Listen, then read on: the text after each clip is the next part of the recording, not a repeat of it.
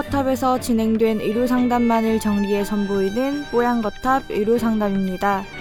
이번 상담은 2017년 12월 3일 뽀양거탑에서 방송되었습니다. 구강청결제의 효용성에 대해 이야기 나눕니다. 뽀양거탑에 사연을 보내주세요. 타워 골뱅이 sbs.co.kr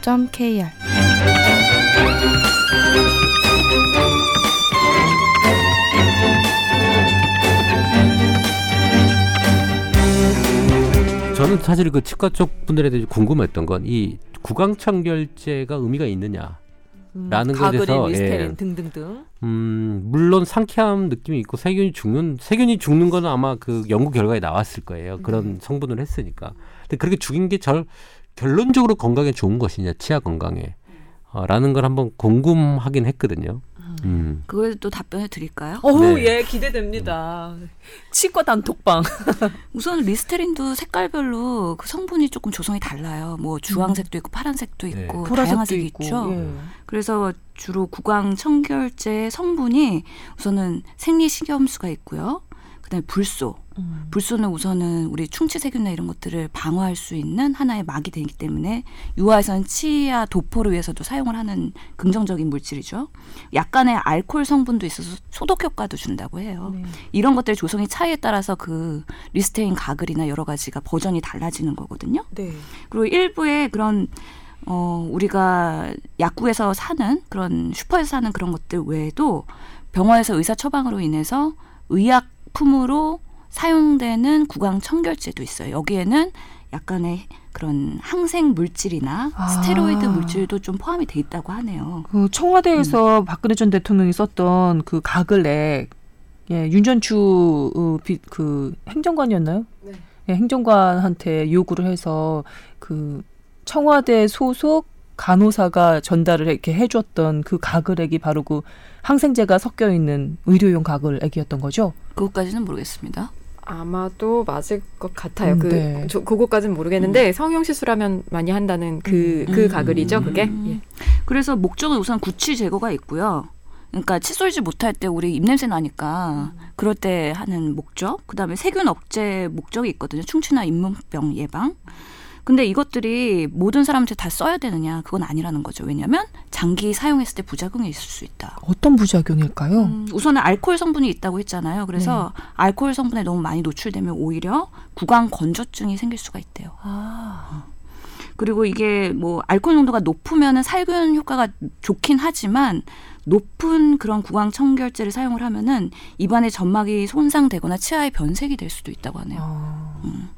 그리고 향균, 살균 이런 것들은 입안의 정상 세균까지 제거를 해서 오히려 면역력을 떨어뜨릴 수도 있다고 해요. 저 또 하나 부작용 아는데요. 음주운전 측정에서 그 바로 직전에 가글액을 좀 알코올 성분 높은 걸 가글을 하고 하면 불었을 때 걸린다는 그래서 각을 했는데 하면 또 면피가 된다는? 뭐 그런 얘기도 제가 얼핏 들은 적이 있습니다. 이거 그냥 우스갯소리를 드린 말씀이었고요. 예. 그래서 치과 선생님들이 말하기에는 특별한 구강 질환이 있어서 음. 꼭 써야 되는 경우 외에는 음. 차라리 맹물로 가글을 하고 올바른 칫솔질, 음. 치실, 아, 치간 칫솔, 네. 혀솔질 하라고 건강한 생활 습관을 하라고 하셨습니다. 그래서 양치질이 되게 중요하대요. 근데 음. 많은 사람들이 양치질을 제대로 하는 방법을 몰라요. 그래서 그런 예방 치과의 영역이 있더라고요. 위아래로 하고 그 정도만. 뭐 3분의 뭐. 예, 그뭐 정도 기본으로 하는데 그거보다 더 특별한 사항이 있나요? 예, 이런 다양한 그 치실 사용이나 치간 칫솔 사용 방법 네. 그런 것들이 있기 때문에 일부 치과에서는 그런 예방을 강조하는 교육을 하는 프로그램이 있다고 하더라고요. 그런데 가서 교육을 받는 것도 사실 아이들을 키우는 부모 입장에서는 좋은 것 같아요.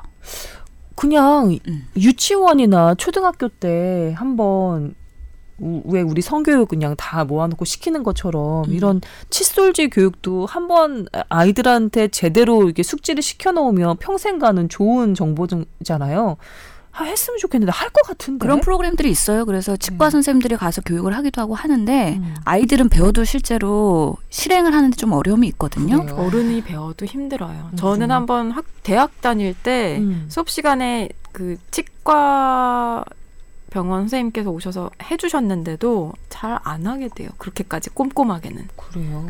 뭐 다른가? 우리 아들은 치약을 그냥 짜서 먹던데요. 그래 되나요? 애기용 치약이긴 하지만 걔는 그게 맛있나 봐요. 그냥 딸기 맛 치약. 애기들은 네. 다 먹더라고요. 다 먹어버리더라고요. 칫솔을 씹고 있어요. 음, 딱 똑같나 봐요. 그래서 이거 먹어도 되나? 소아 치과 하는 선생님들이 얘기하기를 애들이 충치가 생겨갖고 많이 오잖아요. 네. 그럴 때 많은 부분이 부모가 치아 관리를 제대로 안 해줘서 그런 거지 아이의 탓으로 돌리면 안 된다고 얘기하더라고요. 아이 들이 뭔가 사탕이나 젤리나 뭐 이런 걸 많이 먹어서 너가 충치가 생긴 거야라고 아이를 구박할 게 아니라 음. 부모가 치아 관리를 제대로 안 해줬기 때문에 그런 거고 그 부모들에게는 참 예, 힘들어요. 구강 관리를 부모들이 먼저 알아야 된다. 그래서 음. 부모 교육을 먼저 시켜야 된다. 그런 얘기가 있더라고요. 그렇군요.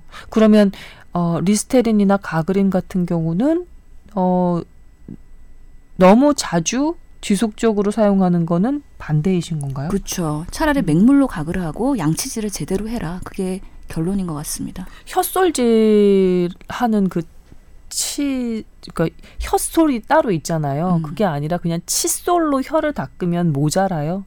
충분하지 않은가요? 그것까진 못 물어봤네요. 아, 네, 그렇군요. 혀솔이 없어서 집에. 선배 곧, 곧 나가서 사실 각.